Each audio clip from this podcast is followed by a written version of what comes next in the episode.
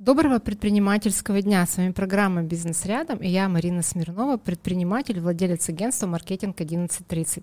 «Бизнес рядом» — это подкаст для предпринимателей, для тех, кто развивает свой бизнес, каждый день принимает решения и идет вперед.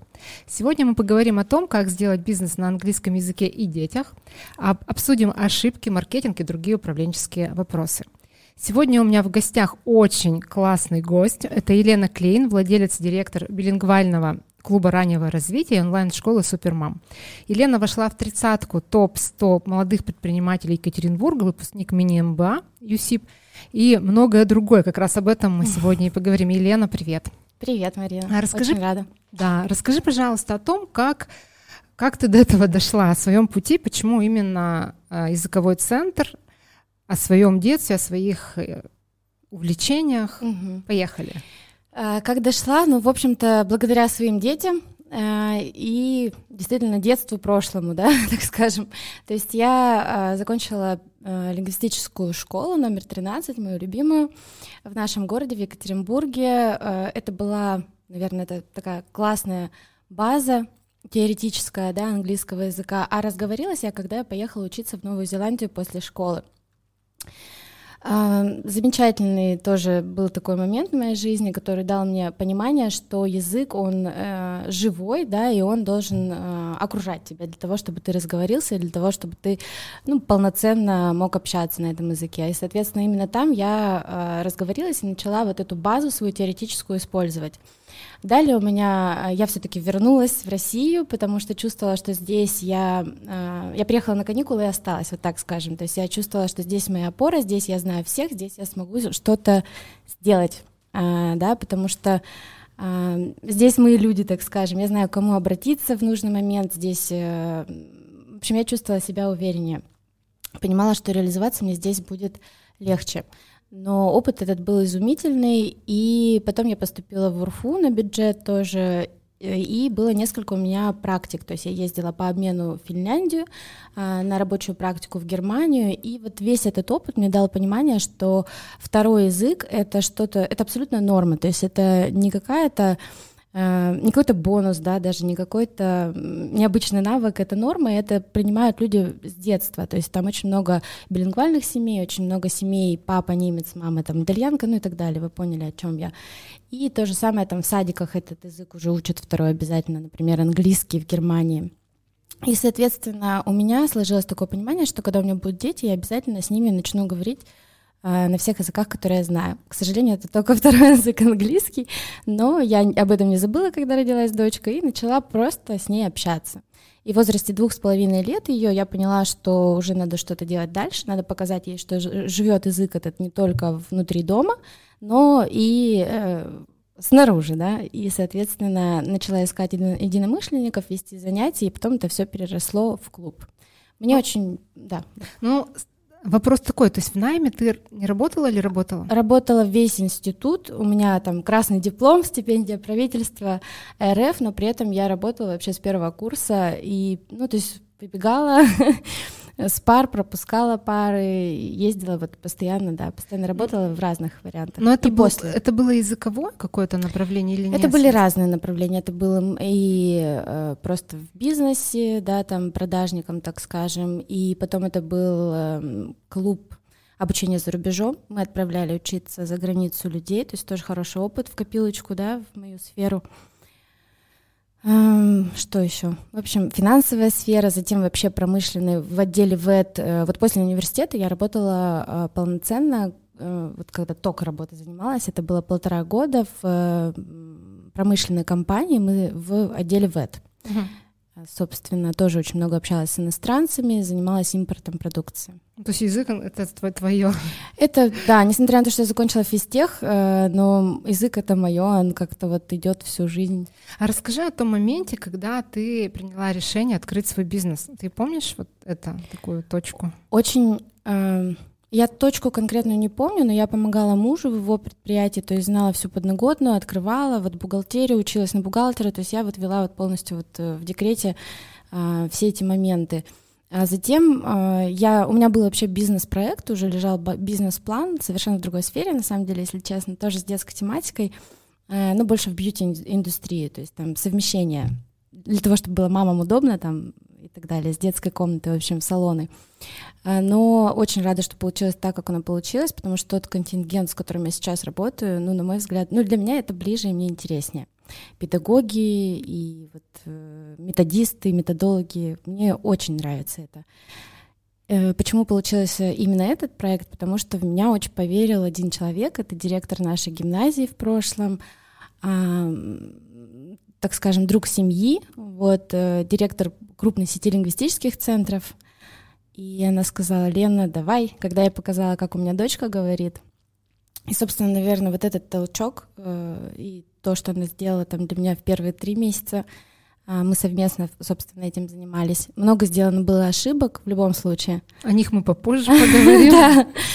Вот, но, наверное, вот этот базис, какая-то вера, несмотря, говорю, на то, что мы вместе все равно сделали много чего не так. Ну, то есть для тебя открыть свой бизнес не было каким-то сложным решением, оно органичным было? Оно, да, оно было само собой как-то, потому что это было уже сделано для мужа, да, то есть я, как уже сказала, открывала компанию, вела всю там бумажную волокиту и так далее, и то есть я знала изнутри с точки зрения как бы вот организации процесса, и я, да, готовилась как бы, что, где найти себя. Скажи, по-твоему, в чем ключевые плюсы и минусы найма своего дела? Ой, мне кажется, очень многие бизнесмены мечтают вернуться в найм. Но, к сожалению, у тебя такие мысли есть? Ну, конечно, бывает. Иногда очень хочется. Иногда хочется прийти и просто, вот, я не знаю, любоваться красивым видом, пойти, там, я не знаю, на обед с коллегами, все это как в каком-то таком спокойном режиме, не думать, что ты должен, что, ну, вот, не чувствовать это бремя ответственности непрестанной. Я помню эту ответственность. У сотрудника она, несомненно, тоже есть. Но ты всегда понимаешь, что ты можешь просто взять, встать и уйти. В любом случае, какие бы там ни были контракты, эта возможность так или иначе, она имеется. Здесь ты полностью ответственен за все. Это, конечно, иногда это очень тяжело, особенно там, когда растут параллельно дети, когда случаются пандемии и все прочее, конечно, да, иногда хочется, очень хочется. Но вот последнее время меня меньше таких мыслей. Вот. Но в любом случае, это как бы какие мысли? Это не то, что я что-то рассматриваю или где-то выкладываю резюме, это просто иногда так помечтать, потому что, конечно, обратной дороги нету. Тот, кто поработал, ну, на мой взгляд, тот, кто поработал на себя, уже не получится. Это слишком много директив поступает сверху, слишком много с чем ты должен мириться, и это уже очень сложно, когда ты привык, что твое слово последнее. Что сейчас представляет собой твой бизнес? Расскажи поподробнее, сколько сотрудников, какие обороты, какие масштабы? У меня одно помещение, оно находится в центре города Новочарского, это наш билингвальный центр, мы несколько раз переезжали, теперь у нас довольно просторное помещение, и под 150 квадратных метров для детского центра это весьма весомо, но помимо, значит, основного головного центра у нас есть партнеры по городу, это детские сады и центры, в которых мы проводим занятия по нашей методике, наши педагоги туда приезжают с материалами и так далее. Решение было это принято на самом ранней стадии, вот так развиваться именно, а не открывать филиалы, и связано это было с тем, что, ну, у меня действительно было 2 детей, ну, на тот момент 1 ребенок и живот. Вот. И я понимала, что мы пришли к точке развития, но открывать еще филиалы, искать там, не знаю, управляющих, доверять настолько, насколько я, допустим, была уверена в работе своих сотрудников, мне не представлялось возможным. И я поняла, что у нас очень много материалов, они простаивают, и как бы вот чтобы работа происходила такая непрестанная у нас, потому что на месяц, да, планы идут. И мы начали вот это вот круговерть, получается, тем, круговерть педагогов. Ну, точнее, нет, педагог закрепляется за точкой, но вот больше по материалам, да. И плюс пришла, собственно, опять же, вот с такими мыслями, все взаимосвязано, с такими мыслями пришла и заявка извне. То есть очень хороший клуб. Предложили нам организовать этот билингвальный клуб, тоже, билингвальный сад именно, и выделили нам полдня английского, и, собственно, вот мы занимались полностью, это была наша ответственность, вот. Так что вот как-то так совместно. Как у вас с онлайном? Онлайн, конечно, очень активно мы начали развивать в пандемию, соответственно, и, естественно, и, в общем-то, очень успешно, но я не планирую как бы делать это какой-то, ну, важной, да, сферы развития на данном этапе, по крайней мере, потому что я вижу, насколько этот рынок конкурентен, он не красный, он бордовый, и, собственно, туда надо очень много вкладывать в, собственно, именно, как сказать, разработки технические уже, вот, пока, ну, не вижу, в общем, интереса, потому что у нас больше идет акцент на индивидуальный подход, вот, то есть мы на данном этапе, мы очень в онлайне, ну и вживую очень квалифицированных педагогов представляем. Все, что начинается масштабное, там как повезет. Но я думаю, что многие, вот, кто пользовался известными онлайн-школами, это знают. Какие у тебя планы? Что ты хочешь, чтобы представлял собой бизнес года через 3? Но все-таки сейчас у меня уже дети подросли, и мне интересно развивать не только вот партнерскую сеть, но очень интересно развивать филиалы. Мы создали уже пакет франшизы, и вот просто вот действительно даже приходят заявки. У меня просто не хватает пока ресурса их полноценно, так скажем, обработать и полноценно обговорить с людьми и довести до какой-то точки, потому что все равно еще включена в процессы здесь. Мы вот организовали лагерь, да, выездной в этом году, и это тоже большой для меня проект, интересный, загородный. И, соответственно, вот пока мое внимание, оно куда-то периодически переключается, а франшиза — это то, куда должен обязательно быть включен собственник на 100% в начале пути. Только потом можно передавать продажникам, там, менеджерам и так далее. Сейчас только я могу донести. Вот, но так по чуть-чуть я тоже этим занимаюсь и вижу обратную связь. Давай поговорим как раз про делегирование. Сложно ли для тебя делегировать? И что ты делегируешь, и что делаешь сама? Ну, на самом деле у меня не так сложно с делегированием, как я вижу у некоторых. То есть кто-то вообще действительно, вижу, все везет на себе. И нет, у меня такого нет. Я очень многое что могу отпустить. Вот. Но новые проекты я внедряюсь, да, полностью. То есть, вот, например, в текущий лагерь загородный я очень включена во все аспекты. Я отпускаю очень хорошо, когда точно вижу профессиональный уровень. Например, в методику, в методическую часть я практически уже не лезу.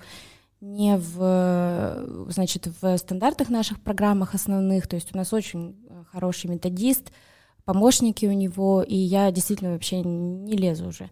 И то же самое, наверное, с внутрянкой, так скажем, лагеря, то есть мы доверили человеку, все. Я больше всего всегда, наверное, за продвижение отвечаю, вот, то есть как бы куда, что, как донести, ну, и, естественно, ну, в принципе, все этапы нового проекта я отслеживаю, так скажем. Давай поговорим про маркетинг, мой любимый вопрос. Что в твоем опыте лучше всего сработало? Что вы используете, а что, по твоему мнению, слив денег? Мне кажется, тут вот нельзя сказать однозначно, как и во всем. То есть на каждом этапе, на каждом проекте совершенно все по-разному. То есть очень модно сейчас говорить о личном бренде, но, мне кажется, можно назвать огромное количество компаний, где мы даже не знаем, кто основатель, да, то есть как-то справились без личного бренда.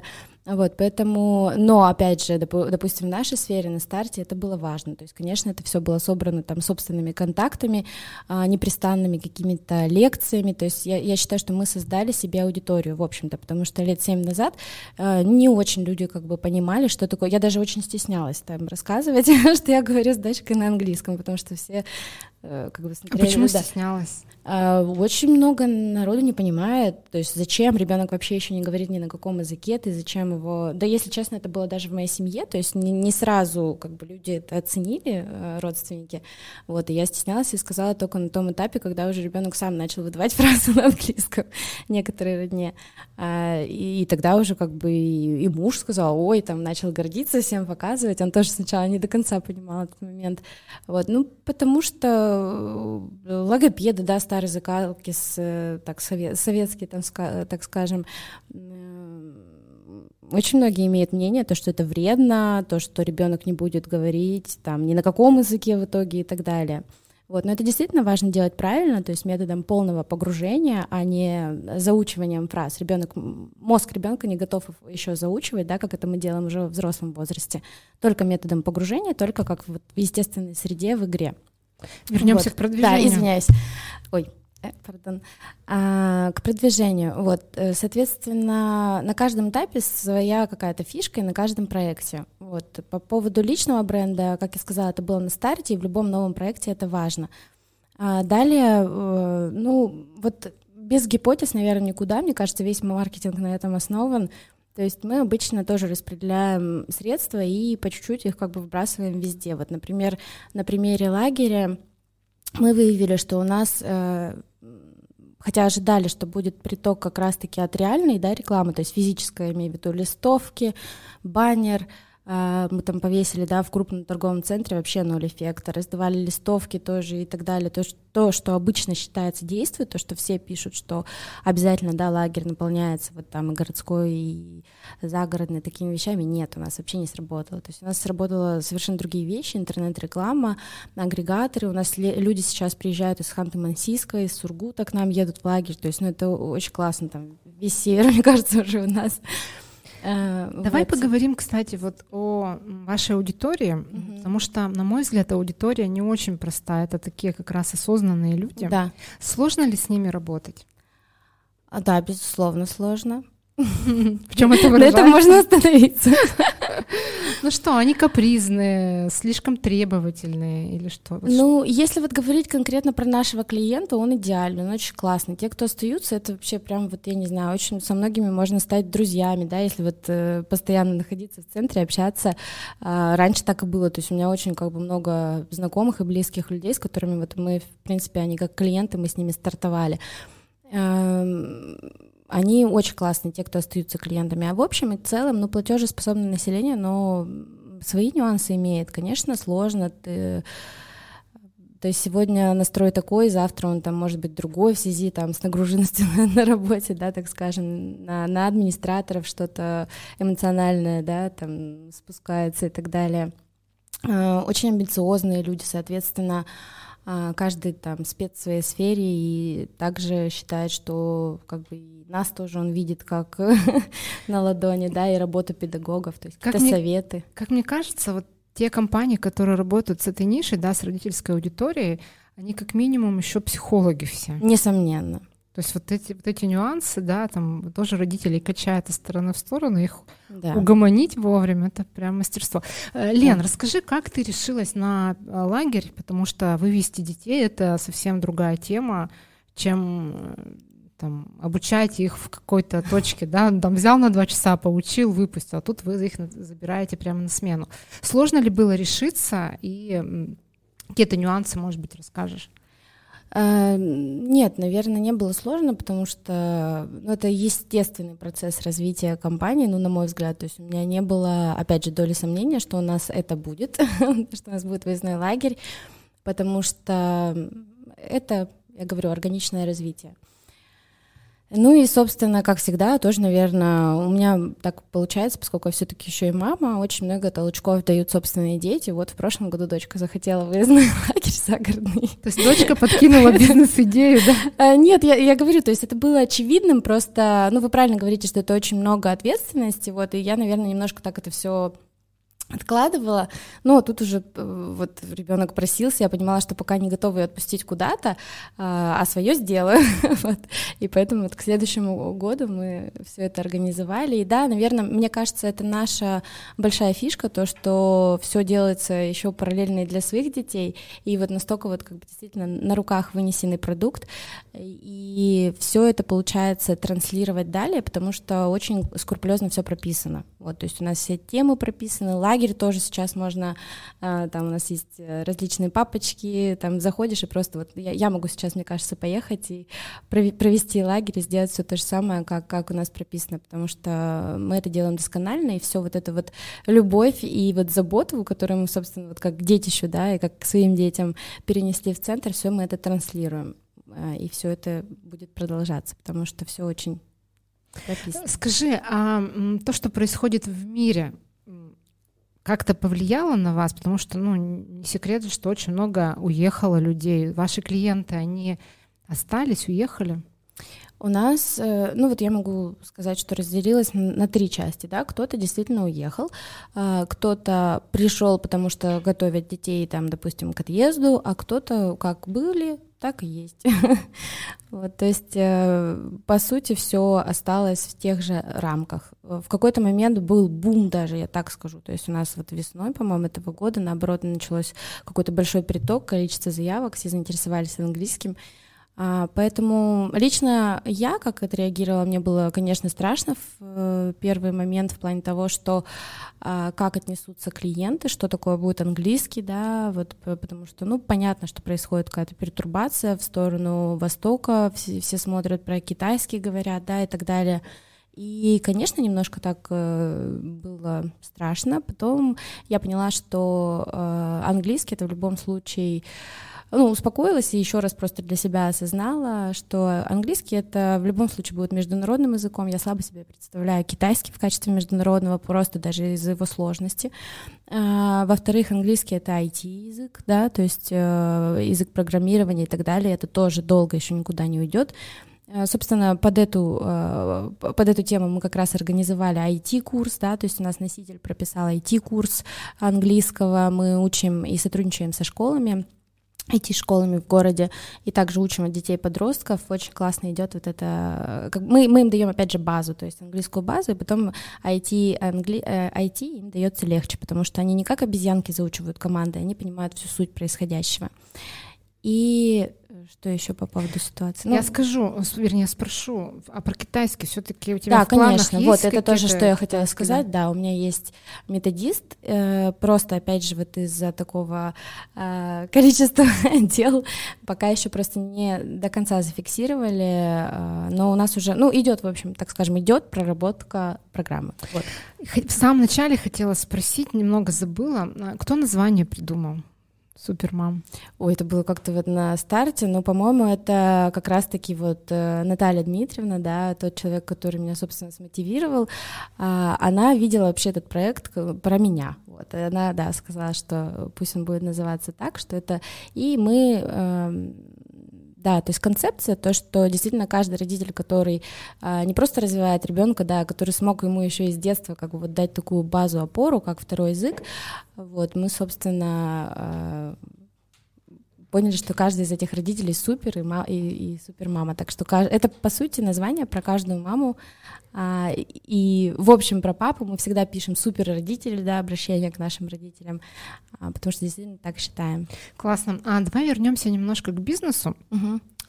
Тоже мой любимый вопрос и любимая рубрика, наверное, всех моих слушателей, потому что часто отзывы по ней слышу, что люди любят это. Расскажи про свои ошибки, которые сделали тебя сильнее. Есть? Ошибалась? Да, конечно. На старте была куплена франшиза, во-первых, вот опять же то, что я говорю, несмотря на то, что это был суперопытный, классный человек, но не обошлось без ошибок, и мы купили франшизу. Мы заплатили неполную стоимость, но тем не менее, когда мы получили материалы, то есть мы поняли, что это ноль, это вообще нисколько нам не поможет, и совершенно не продуманное, не прописанное, все сделано на коленке и только на старте. Вот, мы захотели вернуть деньги, но там был долгий процесс, и, в общем, так это все и зависло, эти деньги. И что я тут думаю, что на тот момент я почему-то... Мысли у меня были такие, что сейчас настолько важен бренд, настолько важна, значит, репутация, и мне казалось, что любой человек этим дорожит, и не столько важны там, допустим, эти бумажки, да, и так далее. Естественно, мы подписывали договор, вот, но, видимо, не настолько досконально я к нему отнеслась. Мне казалось, что репутация важнее, что если вдруг что-то будет не так, то я вот смогу как-то это... По факту, конечно, это не так оказалось, потому что какую-то информацию нести в массы тоже опасливо, потому что это могут счесть как клевету. Для того, чтобы доказать свою правоту, ты должен тоже это все как бы подтверждать, это очень много времени, через суд, то есть для того, чтобы что-то написать в интернете, вот такое серьезное, да, там, про компанию, ты должен иметь возможность это доказать, чтобы не сочли, что это клевета. И, в общем-то, я не стала этим заниматься, так скажем, и суд забросила, но по факту, конечно, там был ужас. И второй, наверное, момент, это тоже у меня был директор, так скажем, она... Ну, как она себя считает, она такой вдохновитель, да, но вдохновитель бывает, мне кажется, действительно продуктивное, да, какое-то вдохновение, а бывает немножко поверхностное. И вот, наверное, я попала тоже в ее какую-то вот эту вот ауру, и действительно там вдохновилась, поверила, я рассказывала какие-то свои идеи, она вот подхватила идею, там у меня были Супербокс, Супермам-Бокс, для детей с игрушками. Идея суперская, я ее думаю, что обязательно доведу когда-то до финала, но как и в проекте по английскому, надо было все делать досконально, как мы и делали. Здесь было немножко сделано поверхностно, пыталась я все догнать, то есть добивала моменты, но кроме как бы вот супер загрузки собственной по итогу, ну, ничего как бы так супер успешного не получилось. Но был меценат, который у нас все это выкупил, мы подарили детям. В общем, нет, все хорошо, но просто как именно такой коммерческий проект, это не совсем удалось. Но я думаю, что будет успех. Какие ты выводы для себя сделала из этих двух ошибок? 2-3 пункта, можешь сказать? Да, ну вот по первому, значит, все-таки действительно, да, внимательнее относиться. Хотя я не знаю, вот на самом деле любой договор франшизы, он... то есть там действительно невозможно сделать так, чтобы вернуть деньги практически. Ну, то есть если ты уже купил, тяжело доказать, что тебе дали что-то не то, потому что это все как бы это эфемерное, да, это не то, что игрушку купил, да, там или что-то материальное. Вот, соответственно, тут, знаете, тяжело. Просто, наверное, пройти эти ошибки и жить. Такое ощущение, что да, мне кажется, что да. Ну, в любом случае, я, конечно, думала больше про договоры, стала более внимательна к юридической документации и серьезнее относиться к каждой своей подписи, к каждому переводу денежному. Вот, но, а так или иначе, это в любом случае, то есть нельзя это предотвратить. А по второму моменту действовать в своем режиме, то есть не подпадать вот под этот какой-то вот чей-то, знаете, там, вдохновение, ай да, там. То есть если ты сам по себе скрупулезный человек, и если ты что-то сделаешь на скорую руку, то тебе потом это не принесет удовольствия. Вот, то есть действовать в своей манере. Угу. Еще один вопрос про кадры. Сложно ли в твоей нише найти хорошие кадры, преподавателей, например? И что вы делаете с носителями языка? Как вы их ищете? Как привлекаете? Сложно ли их удержать? Неимоверно сложно по кадрам, просто неимоверно, потому что вы правильно сказали, что это психологи, это не только по педагогам, но педагоги — это вообще уникальные личности, потому что помимо того, что они супер должны знать английский язык, они еще и классные действительно психологи и любят детей, то есть... Ну, действительно, это редкие личности, и каждого мы просто вот так вот у нас на ручках его носим, холим, лелеем и ищем с большим трудом. Тут просто надо найти своего, и плюс еще вы должны совпасть, да, по каким-то базовым ценностям. То есть бывало, что отказывались и после длительного сотрудничества, и после на первых этапах, ну, по каким-то еще действительно просто несовпадениям внутренним. Вот. Ищем... Тут, ну, стандартные схемы, собственно. Вот, то есть нет каких-то... Ну, вот у меня вопрос носителей языка. Это люди, которые приехали в Россию, да, и они проживают сейчас, что-то делают. То есть это кто? Это студенты в основном? Носители языка в основном, да. Сейчас у нас есть профессиональный педагог, то есть он не 20, не 30, ему 45 лет, то есть это прям professional teacher. Он приехал к нам из Красноярска, работал там и жил 5 лет, получал PhD, у него огромное количество сертификатов и дипломов, вот. То есть он постоянно учится и получает вот докторские различные степени, master degree и так далее. И вот, собственно, там он закончил и нашел нас по интернету, в запрещенной сети, нас увидел, попросился к нам на работу. И, собственно, из Красноярска он приехал непосредственно к нам. Плюс еще, да, получает PhD очередной. Вот, и это прям вот учитель-учитель. Остальные, да, действительно, это люди, которые приехали сюда учиться в университет. Зачастую это бывают специальности по типу, там, не знаю, ядерная физика. Да, ну это действительно так, потому что то, чем мы сильны, они за этим и едут. И, соответственно, для них это больше, ну, способ подзаработать. Но таких людей мы действительно ставим на разговорные клубы. Мы это не скрываем, что как бы, да, это не педагог, но мы их обучаем работе с детьми. Зачастую они это отлично умеют. Видимо, это какие-то национальные особенности, то есть они очень классно все общаются с детьми. Вот, программы мы им даем, медкнижки получаем, и, в общем-то, вот. Соответственно. Я знаю, что у тебя 2 детей замечательных. Да. Скажи, ну, то, что они у тебя знают английский, я поняла, хорошо. А ты их как-то привлекаешь к своему бизнесу? Да, несомненно. То есть у меня, ну, пока, наверное, больше старшую дочь, она вообще на ней построена. Сколько ей? А ей 9 лет. Ну, она, так скажем, тестовая группа во все наши направления, все занятия, то есть даже вот которые я первые вела в группах. Затем она уже отработала несколько ёлок английских, провела вот в прошлом году, то есть как настоящий взрослый человек с утра до вечера она вела англо-ёлки. Вот, получила свою зарплату. В этом году она вела уже Art in English, у нас тоже есть рисование на английском, вот суперски тоже привела, по-моему, детям очень понравилось. Ну и, собственно, вот таким образом, то есть они гордятся. Но ты бы хотела, чтобы, например, твоя старшая дочка продолжила твое дело? Вообще не обязательно, нет. То есть я за то, чтобы она выбрала то, что ей будет по душе. Я вижу в ней очень много других талантов. Вот, и совершенно это не обязательно, что предпринимательство. На мой взгляд, вообще в предпринимательство надо идти, если ты вот уже вот не можешь, тебе надо что-то донести до общества, и вот у тебя прямо вот есть какая-то идея, что-то классное, а просто так вот сидеть и думать, как вот сейчас бывает, почему-то все считают, что это какой-то вот предприниматель, это класс, это много денег и так далее, и вот стараются выдумать какое-то что-то свое. Мне кажется, вот стараться выдумывать вот не обязательно. Угу. Скажи, есть ли у тебя какая-то социальная идея, или, может быть, уже проект, который вы реализуете, который... Ну, призван сделать мир лучше. Ну, в первую очередь, вот я, ну, не в первую очередь, просто говорю, что уже сказала, да, что в итоге наш, значит, проект с игрушками, он как раз-таки был в социальной сфере реализован в помощь, да, детям.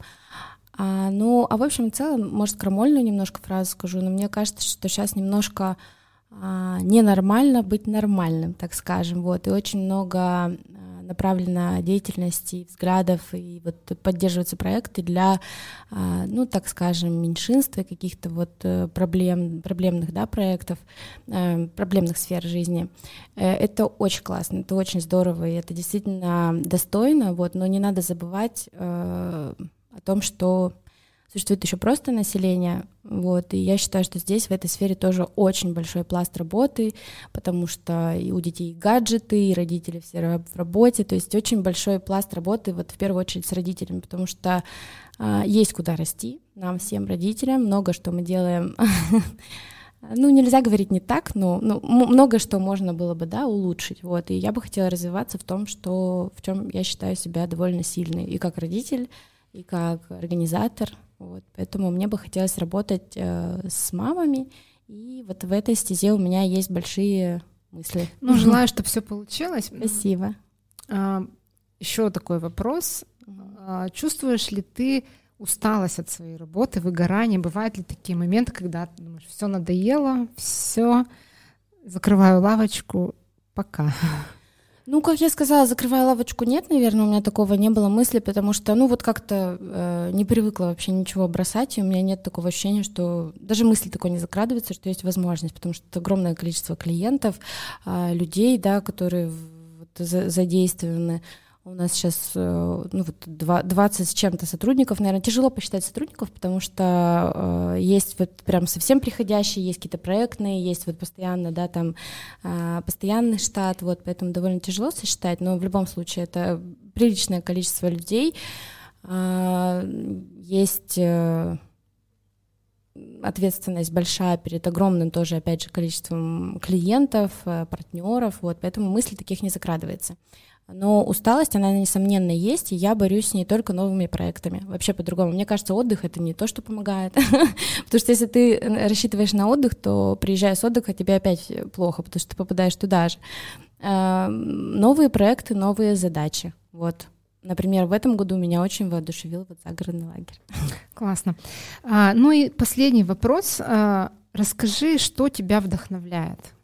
Это может быть фильм, путешествие, не знаю, люди. Вот что последнее там у тебя вдохновило, запомнилось?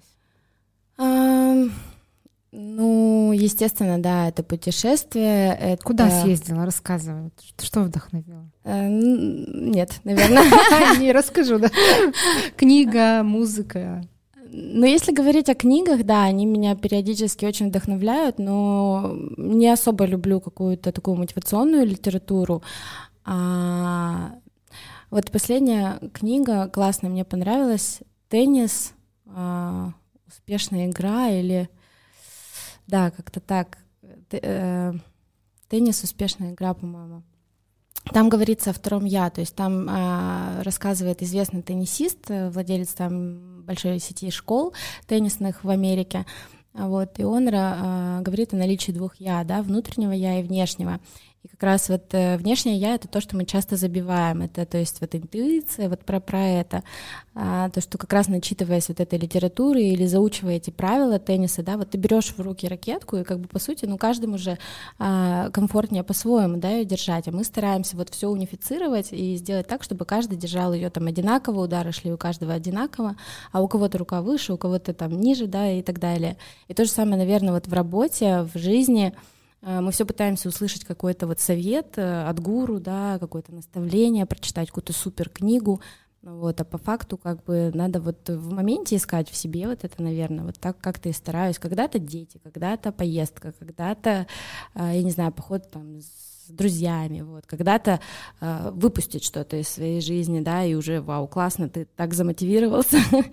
Вот, поэтому, наверное, что-то вот такое, опять же, усредненное. Наша программа подходит к концу, и напоследок пожелания слушателям, предпринимателям от тебя.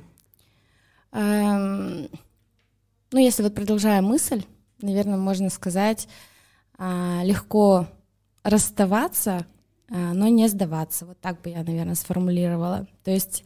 На мой взгляд, действительно, иногда важнее что-то из своей жизни отпустить, будь то люди, проект, дело, я не знаю, средства, и тебе уже станет легче. Вот. А где-то надо так схватиться, и так держать, и так добиваться этой цели.